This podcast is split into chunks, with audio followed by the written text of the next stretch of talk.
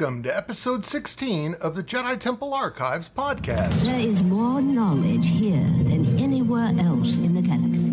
Only members of the Jedi Council are allowed access. Guarding the holocrons is one of the most important duties a Jedi can be given. You think you're up to the task?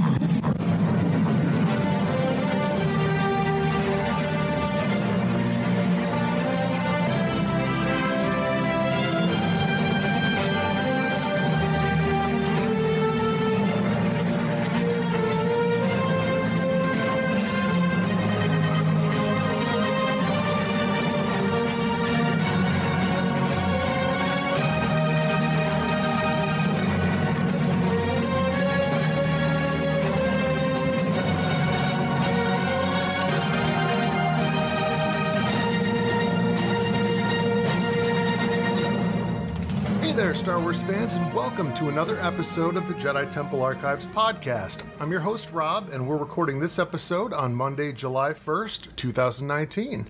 Uh, I've got my trusty co host, Tom, back with me again this week. Tom, welcome back to the show. Thanks, Rob. Good to be back with you and uh, celebrating another great Star Wars character today. Yeah, and this is actually one that I've been looking forward to really ever since we started the podcast. It's another character that, uh, if you're a casual Star Wars fan, if you've seen the films and maybe some of the animated shows, uh, depending on what you've seen, you may not have ever heard of him before. But if you're more of a hardcore Star Wars fan and, and we're into reading the expanded universe, this is a character that existed in that expanded universe that essentially went into Legends and uh, has now been brought back into canon through both Star Wars Rebels as well as some new books that have been coming out over the course of the past year or so. And the character that we're talking about is none other than Thrawn, who we have alluded to on this show previously. So I'm going to go ahead and give his full name a shot, and I'm not making any promises about this. May the force his- be with you. Yes, thank you so much. Yeah. His full name is actually Mithron Nuruodo. And Pretty uh, good. I think that was pretty yeah, good. It's it, it it's those two vowels in that last uh, chunk of his name that throw me off every time. So, uh, and obviously because so many people would have trouble saying that name, uh, it's just been shortened to Thrawn. Uh, he is a member of a race called the Chiss, and in earlier shows we have kind of talked a little bit about kind of how the galaxy is laid out within the Star Wars universe, and that concept that once you get beyond uh, those those outer rim worlds, places like Batuu, that's really right there on the edge of that unexplored space known as the unknown regions.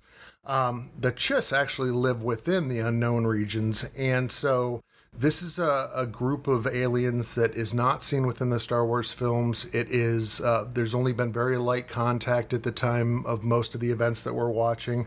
But this character Thrawn is certainly the preeminent uh, Chiss warrior, and that was recognized by Emperor Palpatine. And we'll get into a little bit of that backstory in a few minutes. But suffice to say, uh, the homeworld that he's from is called Csilla, and that is the home of the Chiss Ascendancy, again, in that unknown regions portion of the universe. And these aliens are blue skinned, they've got glowing red eyes, angular features. They're generally, you know, indistinguishable from humans other than those features. But what sets them apart, uh, and Thrawn specifically apart uh, from many of the other characters you've seen in the Star Wars universe, is he is just the preeminent tactical mind of his time. So we'll get a little bit into the details on him, kind of starting with Legends uh, and then tying that into what is now coming back into canon. And that's actually uh, a really kind of cool thing because when they created the concept of Legends and essentially threw out all these stories that had been building up over years, one of the characters that uh, I think a lot of Star Wars fans were upset to lose was Thrawn. Uh, Tom, do you recall much of Thrawn from from your reading uh, previous to that? Yeah, I, I did read the, uh, the the Timothy Zahn uh, the the trilogy that he wrote. That kind of came out right not long after Return of the Jedi. That was uh, really it was really really a great trilogy, and really focused on Thrawn and what happened in the aftermath of uh, when the Empire. Fell essentially after Return of the Jedi, and uh, I just thought he was a a captivating character, and he really stood out as one of these amazing you know he's just had so much depth to him and he was just so interesting the way he approached uh you know trying to basically you know reestablish the empire. It, it was really a, a fascinating story to follow. Yeah, and actually, one of the interesting things kind of about the timing of these books is that we just finished up watching the original trilogy a number of years prior to this. Actually, um, the Thrawn trilogy started coming out about 1991, so it had been since 83 that we had had a new Star Wars film uh, put out in the theaters. And this trilogy was really considered by a lot of people to essentially be what the sequel trilogy was going to be the episodes 7, 8, and 9. And it really actually filled the shoes um, of that, at least in my opinion. Uh, it was, as you mentioned, it was a great story super rich characters, including Thrawn. It gave us a lot of the continuing adventures of Luke and Han and Leia. And you kind of got to see the Republic, you know, turned into the legitimate government, the new Republic, uh, at least the rebellion, I'm sorry. So, you know, it was the continuation of that original trilogy story, and it continued it in a very exciting way and one that really put your favorite heroes right back in danger's way. Yeah, and that was part of the best of it. It was so close in story time to, I believe you you have in the notes that it took place five years after the uh, Return of the Jedi. I didn't recall exactly what place, but I knew it happened pretty soon after uh, the Return of the Jedi, and that they were trying to reestablish the the New Republic, and and and meanwhile uh, there was these uh, still some Imperial forces that were out there that were kind of out on the outer rim, just trying to kind of scramble. And Thrawn kind of got this together, and he had such a great tactical mind, and the way he would, uh, you know, go through and uh, develop these strategies to combat the different species, the different uh, people within the universe itself was just it was just fascinating to see him work. Yeah, and actually it made a lot of sense the approach that he took, and and I'll get into that in just a moment, but. The deep backstory of Thrawn, I don't want to go too much into that. Suffice to say that this was a character that had been uh, discovered by some of the agents of Palpatine. He was aware of him. He had actually tried to recruit him into his new empire. Uh, and at the time, you know, Thrawn was a member of what was called the uh, the Chiss Expansionary Defense Force, which was their military force uh, that was tasked with keeping the Chiss homeworld safe and the and the Chiss ascendancy safe from any of the dangers in the unknown regions. And there were, it was pretty well developed throughout the stories that there were a number of major threats um, to both the the Chiss uh, ascendancy as well as the Empire that the the emperor was not even aware of at that point. So this was a scenario where you know he wanted to bring Thrawn into his empire. He recognized his tactical genius. He felt like he could use them as kind of a buffer against some of these dangers. And uh, at the time, Thrawn was unwilling to do so. He was, you know, first concerned with uh, protecting his own homeworld. And so it wasn't until a little bit later that eventually the Chiss had uh, banished Thrawn. They, he was an outcast from his people specifically because culturally they did not believe in first strike uh, in their military engagements. They were only the type of people that would would uh, attack if they were first attacked.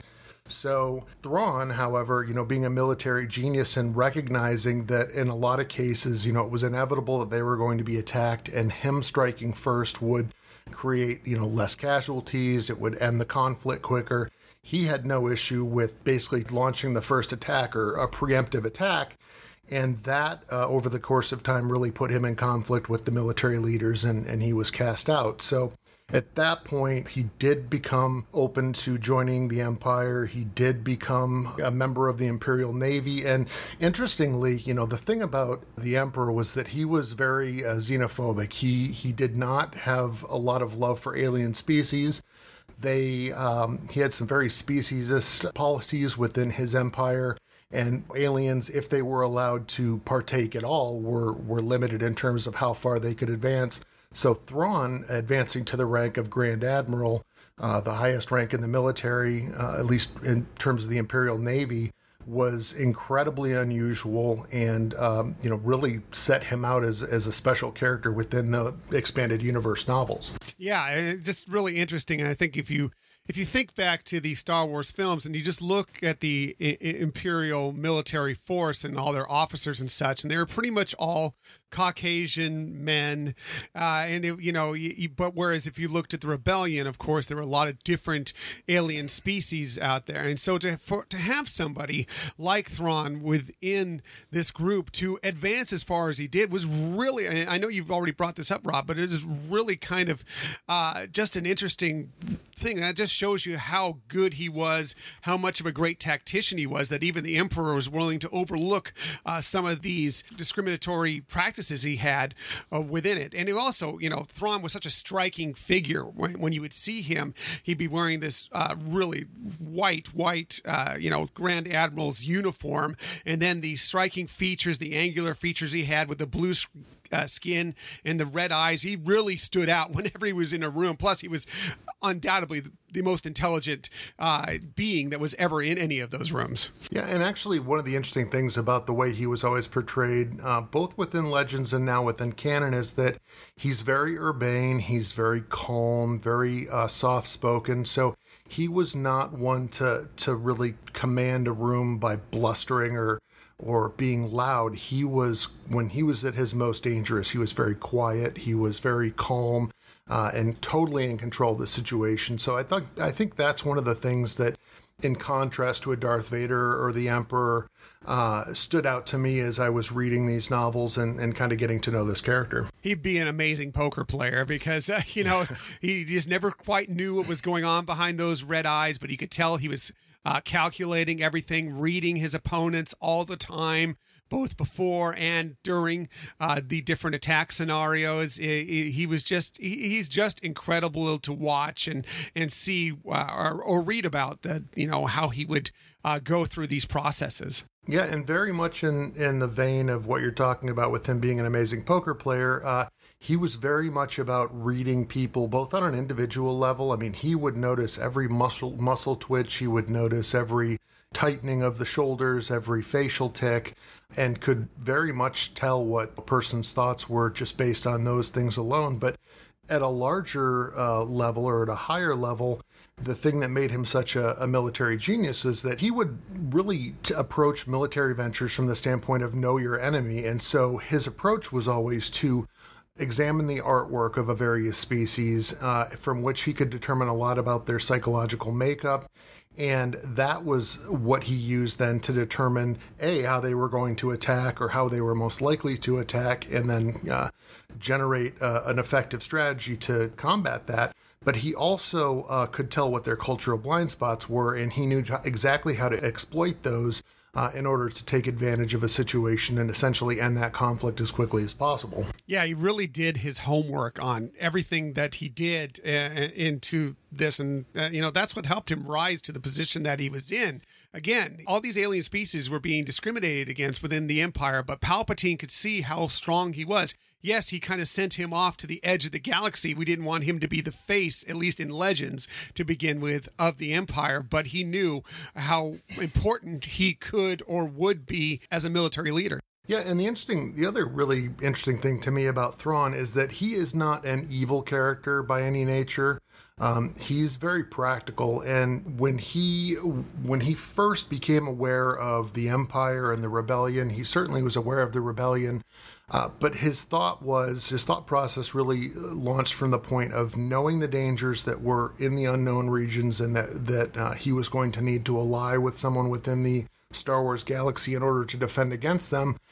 And when he assessed the rebellion versus the Empire, he really felt that the Empire was the only one, and the Emperor specifically had that strength of will and the ability to do whatever was necessary at any cost um, which you know he didn't really associate with him quote unquote being a Sith because I don't really think he was all that aware of Sith versus Jedi, but you know it was really just a completely practical decision on his part in terms of which group he could ally himself with that would put him in the strongest possible situation and whom he thought had the best chance of defending against the threats in the unknown regions. Once again, Thrawn reading all that was out there, uh, looking at all the information he had, doing his homework, studying up, and deciding on where he would best fit in within this this universe. Yeah, and so uh, once the Emperor had brought Thrawn into the Empire, he had you know risen up through the ranks of the Imperial military or the Imperial Navy over the course of a number of years, obtained that rank of Grand Admiral. Then Palpatine basically redeployed him uh, along with the number of ships out into the unknown regions to uh, to help uh, a chart the unknown regions for the expansion of the empire, but also to help protect against these threats out there and, and deal with them before they actually reached uh, the known regions of the galaxy. So. Uh, that is why you never really saw Grand Admiral Thrawn at any point during the Star Wars films. And uh, to Tom's point earlier about how he reappeared, uh, reappeared a number of years later uh, and essentially quickly assessed what the situation was and started pulling together the remnants of the Imperial military to strike back against the New Republic. Um, again, not because he necessarily believed in every last tenet of of the uh, the rule of Palpatine, but he knew that the galaxy basically had to be unified and had to be prepared to face some of these threats that were coming.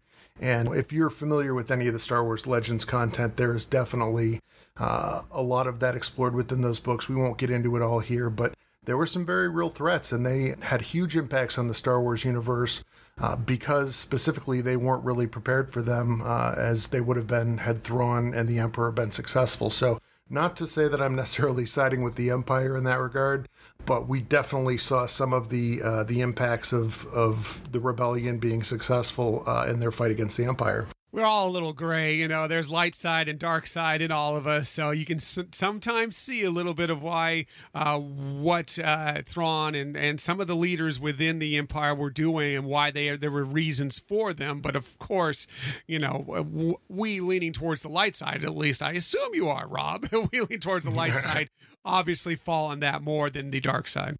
Yeah, absolutely. Um, a couple of other interesting things that were kind of tied in with with the Thrawn stories within Legends, um, and that we've actually started to see a little bit uh, of their reappearance within canon now. It, the first is something that I mentioned way back in episode, I think it was four when I dealt with lightsabers.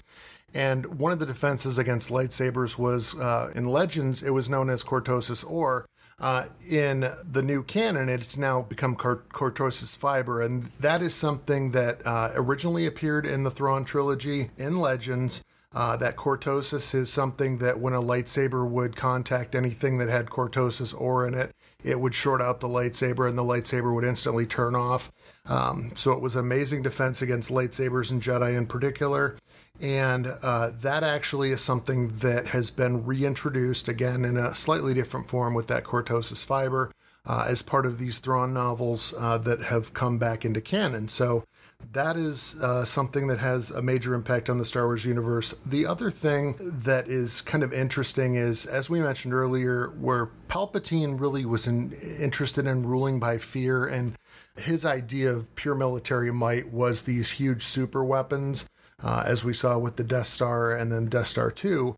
Thrawn was more of a tactical military genius, and he was very interested in improving the officers beneath him. You know, he definitely interacted with his officers, wanted to hear what they had to say, and when possible, he wanted to help them improve their thought processes and, and understand how he developed his strategies to the best of their ability so that he could actually improve those beneath him. So definitely a difference of approach in terms of uh, you know dealing and managing their people but uh, the other interesting difference between Thrawn and the Emperor is that uh, Thrawn was not a big fan of super weapons. He would much rather have a military task force that was flexible and mobile and, and could be used to develop and implement some of these strategies that he had, as opposed to just this giant super weapon that was intended to strike fear into the hearts of uh, the people that, that were arrayed against him. So it's pretty clear that uh, Palpatine's approach was not terribly successful either time it was attempted. And you definitely get a chance to see certainly within Legends, and, and again, it's reemerging within canon, how effective the strategies that Thrawn implemented would be. Yeah, well, and also with Thrawn, I mean, he was obviously not a proponent of genocide as the much as sometimes, in many ways, the Emperor was, as Palpatine was, and uh, thus not wanting the super weapons. Why would I want to wipe out an entire planet? He appreciated as his studies took him into all these different cultures, all these different species. He appreciated them for what they were. He wanted to use that information to help him defeat them, did not want to completely wipe them out. He just wanted to have order uh, throughout the galaxy without, and again, it goes back to, like you just stated, Rob, uh, the Emperor Palpatine ruling through fear uh, rather than trying to support these groups in, like Thrawn did. Yeah, and it was pretty clearly stated that uh, both within Legends and, and now again within canon, and we've seen it within Star Wars Rebels, that Thrawn is not necessarily interested in even mass casualties. He will accept victory uh, on any terms, and certainly he would, in many cases, prefer to leave his enemies alive if at all possible. But uh, you know, certainly with the promise that they were not going to continue their attack. And there are any number of examples of how he would try to give them a way out. Uh, and then if they chose not to take that, he could be very ruthless in terms of uh, defeating them soundly uh, in a military way as well. Yeah, it just you know, it's all about working out what strategy works best for the situation, and that was Thrawn to a T. He would work it out every single time, and more often than not, he was successful with it. It would say, you know, he was he was very very good. Yep. So that kind of gives you a little bit of background on who Thrawn was as a character within uh, the expanded universe and within what is now considered to be Legends. So I wanted to kind of carry that forward into what we know to be part of canon now. This is the gospel truth, the accepted um, truth within the Star Wars universe, and as I mentioned earlier, I'm very happy to see that they are in many ways bringing back all the best parts of Thrawn um, and kind of sanding down some of the rough edges.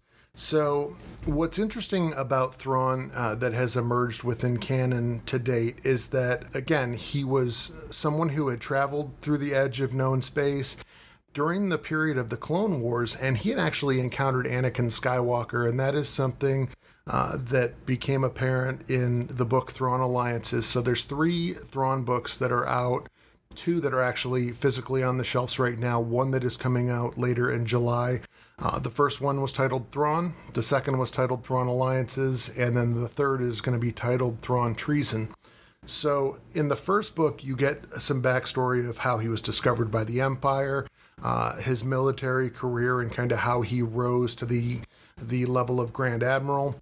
And at the same time, you get some interesting uh, backstories about another character that, if you've watched Star Wars Rebels, you may be familiar with, and that is uh, Arihnda Pryce. So, this is Governor Pryce, who becomes the Imperial Governor on the planet of Lothal, which we see within uh, especially season four, I believe it was, of, of Star Wars Rebels.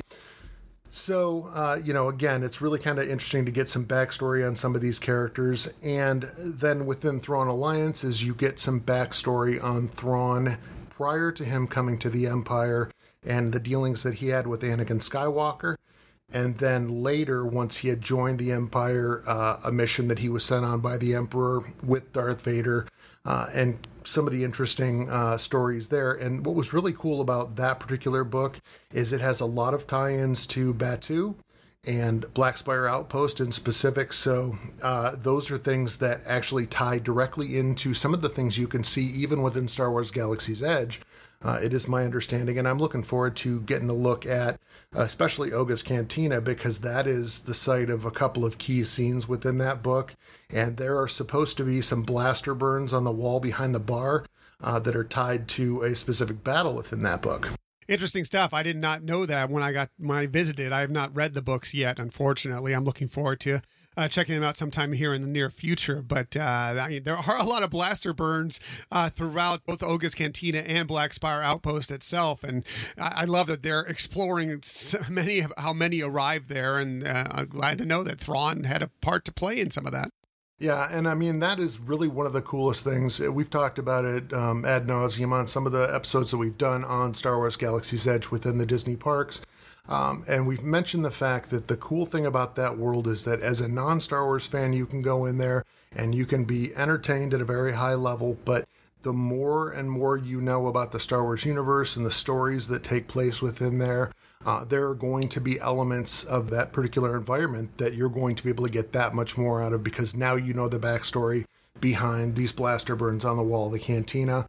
Um, and it's just really cool that you know it's it's going to be an environment where, as you explore the Star Wars universe, you may notice things that you never noticed before. Yeah, as I said in the prior episode when I was with you last week, uh, you know, we've been there twice. We've spent eight hours within uh, Black Spire Outpost, Star Wars Galaxy's Edge, and we haven't even scratched the surface of all there is to see and look at and explore around there. And there's just so much detail work and just interesting things that you pick up. You may walk by it four, five, six, seven, who knows? It, 20 times. And then the next time you come by and you see this thing that's been there all along, and you're going to realize that this relates to this thing from the Star Wars universe, or this book, or this movie, what, or this television show.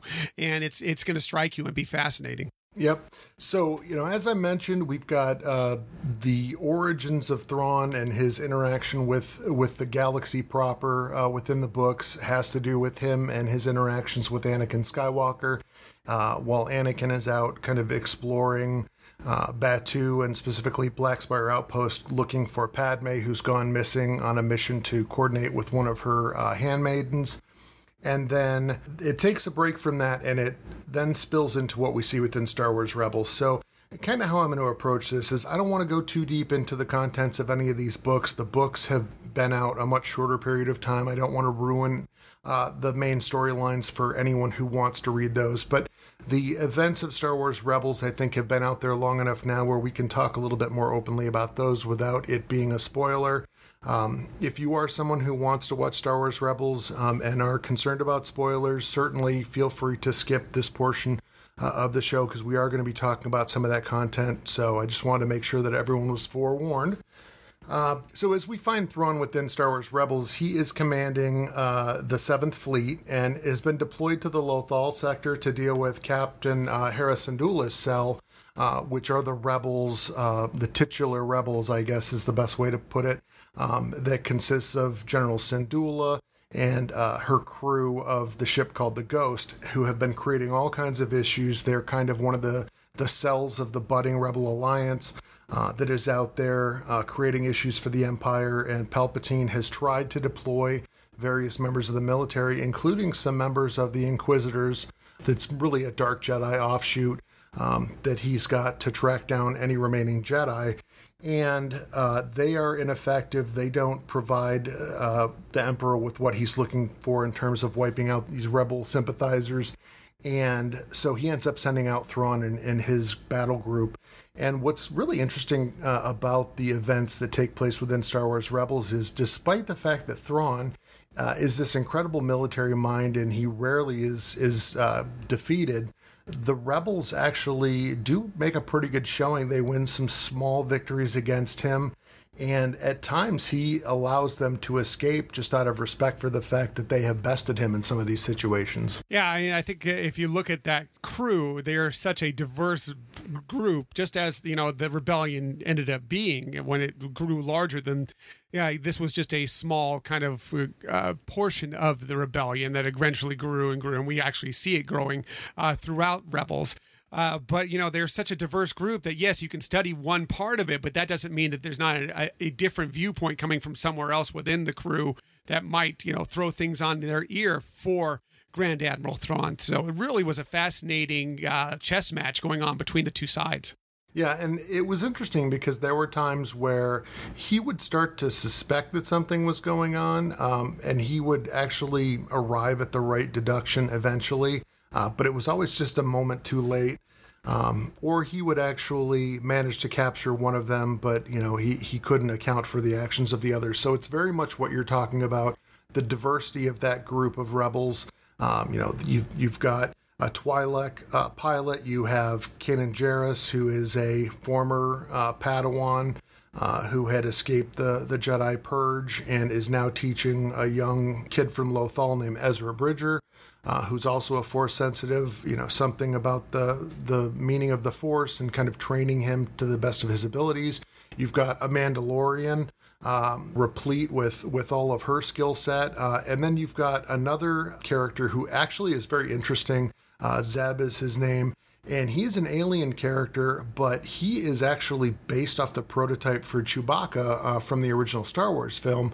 So it's kind of cool to see uh, that actually brought to life within the Star Wars universe in a slightly different way than it was originally intended. Right. Throw in like Chopper, who is a uh, a droid you can sometimes rely on, sometimes not, but he you always know he'll do something you don't expect. So he's kind of interesting. And then they, they come across other various characters along the way, including Hondo Ohnaka. and he does different things with them and helps them out, and sometimes doesn't quite help them out. But uh, you know, they they stumble across Lando Calrissian at some point. Uh, just it, just really interesting the way this world formed, and it, it was just a, a very interesting group. And of course, there was always still Yoda out there. He knew that this group was together, and he would kind of help them out a little bit when he had the chance. Uh, it was it, it's a fascinating show. If you haven't seen Rebels, obviously we're giving away a lot of it, but please check it out. It's a really good show. Yeah, I mean we're giving away parts of it, but I still think that uh, again the devil is in the details, and a lot of the enjoyment from that particular series.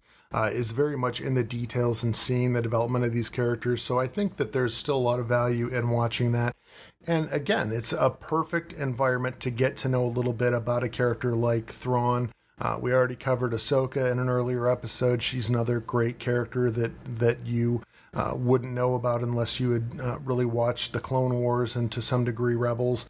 Um, and there's also some great Easter eggs in some of the films. Uh, if you are uh, someone who watches Rebels, uh, with especially within Rogue One, there's a number of references. Chopper makes an appearance in that particular film. The Ghost makes an appearance in the final battle over Scarif. So, and and General Syndulla is actually referenced within the Massassi Temple there on Yavin. So there's a lot of really cool things. Again, just like Galaxy's Edge and, and Black Spire Outpost, Star Wars films in general contain a lot of layers of detail that you will get more out of as you become more and more familiar with these characters uh, from all of these surrounding series. I completely agree. I still remember seeing Chopper rolling across the tarmac there. Like, oh, there he is. It's Chopper. He's still around because you just didn't know when this when when Rogue One came out, it was still in the midst of Rebels, and you didn't know what the outcome for all these characters were going to be at that point.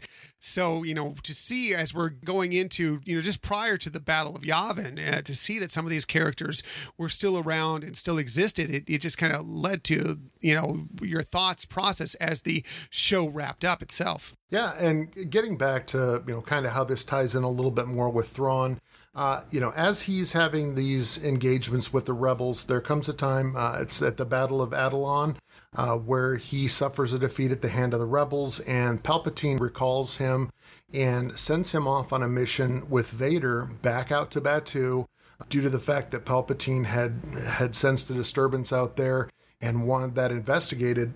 And what was really cool about that is that kind of over the course of his interaction with Vader, again, you're dealing with Grand Admiral Thrawn. He's incredibly intelligent. He picks up on a lot of nonverbals, and he actually is able to deduce, kind of over the course of their uh, their working together, that Vader actually was Anakin Skywalker. So it's just a testament to his intelligence and his ability to read a situation uh, that he was able to pick up on that. Um, and again, I won't get too much into the details of that mission, other than to say that, as I mentioned before, there's a lot of the evidence of their uh, interaction with the denizens of Blackspire Outpost that is evidenced within Star Wars Galaxy's Edge at the Disney park. So definitely, if you read that book, take a look when you do get a chance to go visit Blackspire Outpost and see how many of those things you can pick up on. Um, so, uh, following that interaction and that mission that he went on with Vader, he does return back to Star Wars Rebels. He does re engage with those rebels and kind of is a major player in that final battle um, that wraps up Star Wars Rebels Season 4 and kind of leaves it where it is today. Uh, I'm not gonna I'm not gonna get too much into detail about what happens to the rebels themselves or Thrawn in general. But suffice to say, that was prior to the events of what we saw within the original trilogy. And uh, certain key members of that Rebel crew uh, never show up within the Star Wars films, nor does Gen- or, uh, Grand Admiral Thrawn. Uh, but none of them have been confirmed to be dead. Uh, they may still be out floating around within the Star Wars universe. There may still be a chance that at some point uh, we may actually get some sort of closure to what is going on with Thrawn and some of these other characters. So I'm really hopeful that um, that he is still alive and uh, is still going to be someone who's got a story to tell within the Star Wars universe. I have no doubt that we're going to run into him and some of these other characters somewhere down the road in one of these series, whether it be a new animated series, uh, a, a, return of some sort of maybe a, a post series film or something. But uh, the way they left that hanging, they're definitely going to, you know, you know, Dave Filoni, he didn't, he didn't end it the way he did without there being a purpose, without having something in mind. Uh, Dave Filoni, if you don't know, uh, is the person who created both Clone Wars and Rebels, and now Star Wars Resistance, uh, all the animated series, and now is working on the Mandalorian for that matter. Uh, he does things with a purpose, and I have no doubt that these the, these characters are going to show up somewhere down the line in some other way, shape, or form. Yeah, I would agree, and I mean, I really can lump Ahsoka right in there with uh, those, you know, the rest of these characters that I'm talking about, who are who are much bigger players than I think the casual Star Wars fan realizes. Um, and I certainly hope that that they all make an appearance at some point, whether it's in an animated series or whether it's within an actual film.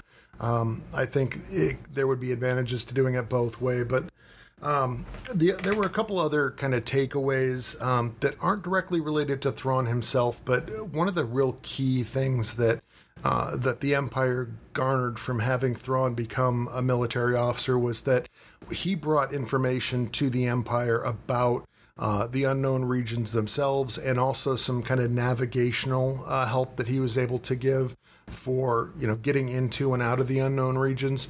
And that information actually bears upon the events um, of the sequel trilogy because after the Battle of Jakku, uh, when the Empire had been defeated once and for all, and they fled the galaxy into the unknown regions, they were actually using navigational data that was provided by Thrawn um, and his expeditions into the unknown regions, as well as Luke Skywalker in fleeing to or, or rediscovering the first Jedi Temple on the planet of Ahch-To. That was also located within the unknown region. So when you're sitting there watching Force Awakens and trying to understand why they need a map to find his location, again, this is a place that is not located within the galaxy proper uh, and they would have been unable to uh, locate that and, and, get to it without proper navigational information, which that map provided. Yeah, there's a reason they're called the unknown regions. It's because they were, for the most part, unknown. But uh, yeah, Thrawn did some work out there uh, to help map some of those so they kind of have some sort of idea how to navigate those areas. And uh, interesting stuff. I wanted to go back to one other note. Uh, we were talking about Rebels a little bit, and mm-hmm. it was something you mentioned earlier about how uh, Thrawn was not a fan of the super weapon. And one of the things that comes out in Rebels, and I'm sorry if I'm giving away another spoiler here, but uh, it, there is a storyline within it that Thrawn is trying to develop uh, this new style of TIE fighter. It's, uh, I think it was the TIE D or Defender. Defender, that's yeah. it. Yep. And uh, it, it was it, it was there was a battle going on trying to decide between the between the empire itself if they were going to go with the Death Star or whether they were going to you know start creating these ships and that was going to be what was going to be able to kind of keep the universe more in line. Again something that was more keeping it in order but not absolutely destroying everything. And Thrawn was completely behind these uh, TIE defenders. Yeah, absolutely. And and there's a lot of um, kind of backstory behind the TIE Defenders even prior to Rebels because uh, you know, back in the days after the original trilogy and, and kind of when the expanded universe was all in development, uh, there were a number of video games that got put out, um, X-wing, Tie Fighter, etc. And this concept of a Tie Defender goes all the way back to to those games. I remember playing them uh, in the '90s and and thinking how cool that Tie Defender was. Um, and it's it's very different than a standard Tie fighter. It's got kind of three sets of wings that are slightly angled, um, so it's got a really cool profile to it. But unlike a regular Tie fighter uh, that has no shields, um, and and that was really kind of a an example of how the emperor looked at his military. I mean, he and I was thinking about this the other day. It's kind of tied to the Sith mindset, right? The Sith are all about uh, the strong will survive. You know, and uh, they think about attack and not defense. So when you look at how the imperial uh, military was set up, it was very much about power. It was very much about you know being on the offensive. TIE fighters overwhelmed by skill of pilots and by sheer numbers. And uh, what Thrawn was doing was, you know, he placed a lot more value on on these skilled individuals. And why would you want to uh, put them in a in a vehicle where a lucky shot might take them out of the fight completely? So he was much less wasteful with his resources. He developed this TIE Defender. It was faster than the fastest TIE fighter. It was more powerful than any other TIE fighter they had. It actually had shields that were heavy shields. Um, and it was really just the preeminent fighter. And then when you consider the fact that you have these highly trained Imperial officers that are being kicked out by the Imperial Academy, uh, it really made for a devastating combo and, and something that the rebels were having a huge issue dealing with. Um, but again, the emperor uh, was kind of caught in this in this issue where he had to choose between placing his funding behind the Death Star uh, or behind this TIE Defender program. And uh, unfortunately for Emperor Palpatine, he made the wrong decision, and, and really unfortunate for Thrawn. Um, although I'm always going to be happy that the the rebels pulled that out. Yeah. Also, that ship also had a hyperdrive, so it meant it didn't need another, you know, a, a, a giant uh, imperial ship to carry it everywhere and then release them. It could get to wherever it needed to uh, very quickly. Uh, yep. But yeah, I mean, and part of that, of course, was that you know, as you go through the storyline, the reason why this failed was because this group of rebels discovering it and uh, kind of thwarting it at every turn, uh, knowing that this could have been a game changer within the you know the the rebellion essentially.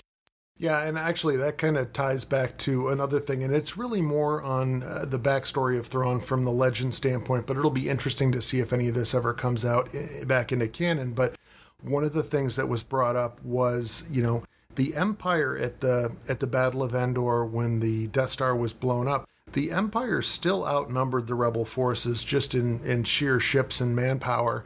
And it was talked about within those books that on upon the death of the Emperor, the the Imperial military forces kind of fell into disarray, and it was because the Emperor was using a form of battle meditation to basically increase the efficiency of all of his forces and coordinate everything. Um, and his death actually kind of caused a backlash that that kind of threw everyone into a bit of a uh, a kerfuffle, I guess we'll call it. But um, you know, disorganized those forces to the point where they were able to be routed by the rebels. So it, again, it, and it fit very well with what you'd expect from a Sith Lord, right? He's all about control. He's all about driving his will forward uh, through the use of, of his forces. So um, there's a, a, certain psychology, I think, to the Sith that is a lot about what what their weaknesses are and how those ultimately get exploited to defeat them in a lot of cases. Um, that is very consistent with how things are done in some of these stories, such as Rebels. Well, you know, and of course, uh, uh if you cut off the head of something that was it's such in line like the, the Empire, where you had this person ruling over everything, and and even Vader below him, you know, is kind of this pyramid.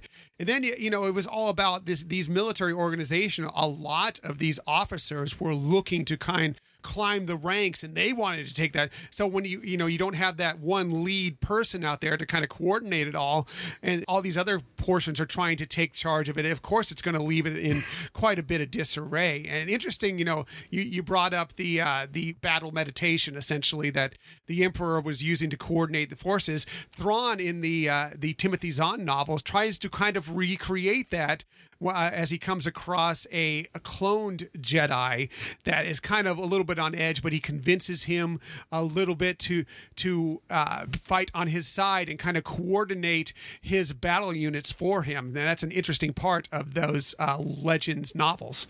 Yeah, definitely some great stories there. Um, and interestingly enough, you know that Jedi clone Jedi Master who cloning Jedi Masters and Legends was always kind of a, a risky proposition. They tended to go insane, but um, even with an insane pseudo Jedi, uh, Thrawn was all about manipulating him uh, to to do his will, essentially. So there was uh, you know a lot of psychology involved even within that relationship. Yeah, you know Thrawn always thinking, always working the next angle as much as he could. Yep.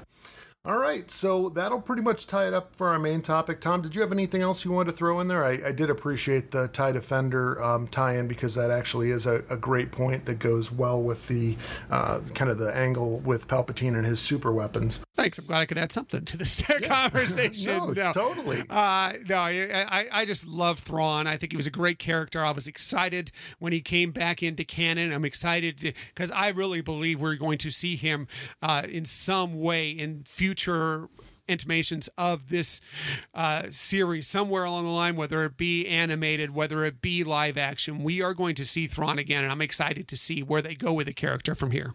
Yeah, I would love it if he somehow aligned himself with the uh, with the resistance or the republic if if the republic rises again uh, to to fight off some kind of external threats um, to the galaxy. So we shall see if that does pan out. Uh, again, as I mentioned earlier, if you are into reading uh, the Star Wars books, uh, the new book, Thrawn Treason, is coming out on July 23rd, 2019. So if you haven't read either of the first two books, you do still have some time to do that reading before that comes out. Uh, I've read the first two uh, and absolutely do recommend them. There's, as I said, a lot of really cool tie ins with Star Wars Galaxy's Edge.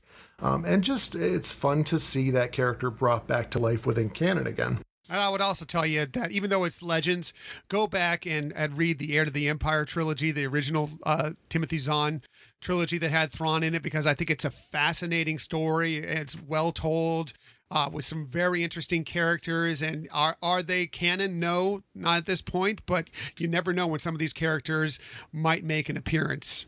Yeah, and it does bear noting that Timothy Zahn was brought back to rewrite uh, these Thrawn novels. So it is cool that the guy that essentially created this character out of nothing um, and is the most intimately familiar with him is the one bringing him back into canon again. So uh, he clearly understands, you know, what parts of that character are valuable. And, and I, as you said, I think that there's probably a greater plan behind that, but we shall see. Uh, also, kind of as part of our HoloNet news update this week, I did want to point out if you are not familiar with the Star Wars Galaxy of Adventure shorts that are out there on the Star Wars Kids YouTube channel, uh, there were three new uh, shorts that were released over the course of the past week. One was the Jedi versus the Sith, uh, one was about Boba Fett, and one about Solo. Uh, definitely go check them out. They are a great way to kind of introduce people that are not familiar with Star Wars content to the to the Star Wars universe. Um, they're definitely not just for kids. Um, they're just they're just cool little short snippets uh, that give you some of that backstory in kind of a fun and entertaining way. Yeah, you can get through them pretty quickly. They're about a minute to ninety seconds long each, but they uh, they use the sound bites from the actual films, and it's got great animation. They're just really enjoyable. I love the one. One of my favorite ones is the one that kind of tells the story of what Han and Chewbacca went through when they left Yavin to pay off their debt and instead decided to turn around and kind of get back into the battle to destroy the Death Star. I just thought that it just is fascinating to me. And when you watch it, it just gives you chills. It was, it's really, really cool. And yes, like you said, Rob, these are great ways to kind of indoctrinate possible Star Wars fans into this universe in just short yeah. little, uh, you know, this YouTube uh, self smartphone generation, uh, how they can be involved in it. Yeah, if you're going to brainwash your children, this is a great way to do it. Star Wars is a totally acceptable way to do that. Um, the other thing that I wanted to announce, and I did put this out on our social media earlier today, but I did st- open a new Spreadshirt shop for the podcast. Um, that is open for business. Uh, if you order within the next two weeks, uh, 14 days, whatever, uh, you get a 15% discount. The discount code for that is actually found on the store page, and that can be found at shop.spreadshirt.com uh, slash JTA podcast. So if you're interested in, in uh, supporting the show and helping us kind of keep the lights on here and turning out content for you to uh, soak up, we very much appreciate it. If you want to go out there and grab yourself something, and uh, we're looking forward to hopefully putting some more designs out there in the foreseeable future. So uh, that's really all I've got for this week. I will say that if you are a Disney annual pass holder, I know I mentioned on last week's show that they announced that Disney World announced that they were going to be doing a preview uh, that has yet to be released. So if you're uh, still interested in trying to track that down, keep an eye open. Uh, I will put it out on our social media when that link goes live and you can sign up. Uh, I'm guessing that it's going to fill up pretty quickly. So just kind of keep tabs on our social media and we will let you know. Good stuff. Good stuff. By the way, those shirts, they're gorgeous. Uh, check them out if you haven't got uh, if you got the chance because they are really good looking shirts. Yeah, I actually had to pick up some for uh, for us, and they should be on the way this week. So looking looking forward to that. Um, Tom, thank you again so much for joining us. Do you want to go ahead and give them your contact information for where you and Michelle can be found at the Hyperion podcast? Sure. Thanks, uh, Rob. Always a pleasure joining on the Jedi Temple Archives podcast. If you want to check out the Hyperion Adventures podcast, where we do talk Star Wars, but we also talk Marvel. We talk a lot about Disney, uh, trips, vacations, movies, everything you might think of. You can find us pretty much everywhere you get podcasts Apple Podcasts, Google Podcasts. We're also on Spotify, Stitcher. Uh, we're now on iHeartMedia Podcast. You can check us out there. And if you want to contact us socially, we're on Twitter at Hyperion Podcast, Facebook, Instagram, and Pinterest at Hyperion Adventures Podcast. Terrific. Thank you guys so much, or thank you for joining us today. Uh, if you guys want to reach out to us here at the Jedi Temple Archives podcast with any thoughts about the show, ways we might be able to improve it, or topics for future shows, please, please, please feel free to do that. Uh, we can be reached at jtapodcast at gmail.com, as well as on social media at Facebook, Twitter, Instagram, and Pinterest at JTA Podcast. Uh, and again, as I mentioned earlier, we have that new Spreadshirt shop. Uh, just go out to shop.spreadshirt.com forward slash JTA podcast, and you can find our gear there uh, if you want to support the show. So, again, thank you guys so much. We're looking forward to bringing you some more great content over the next few weeks, and we will look forward to talking with you guys all next week. May the force be with you.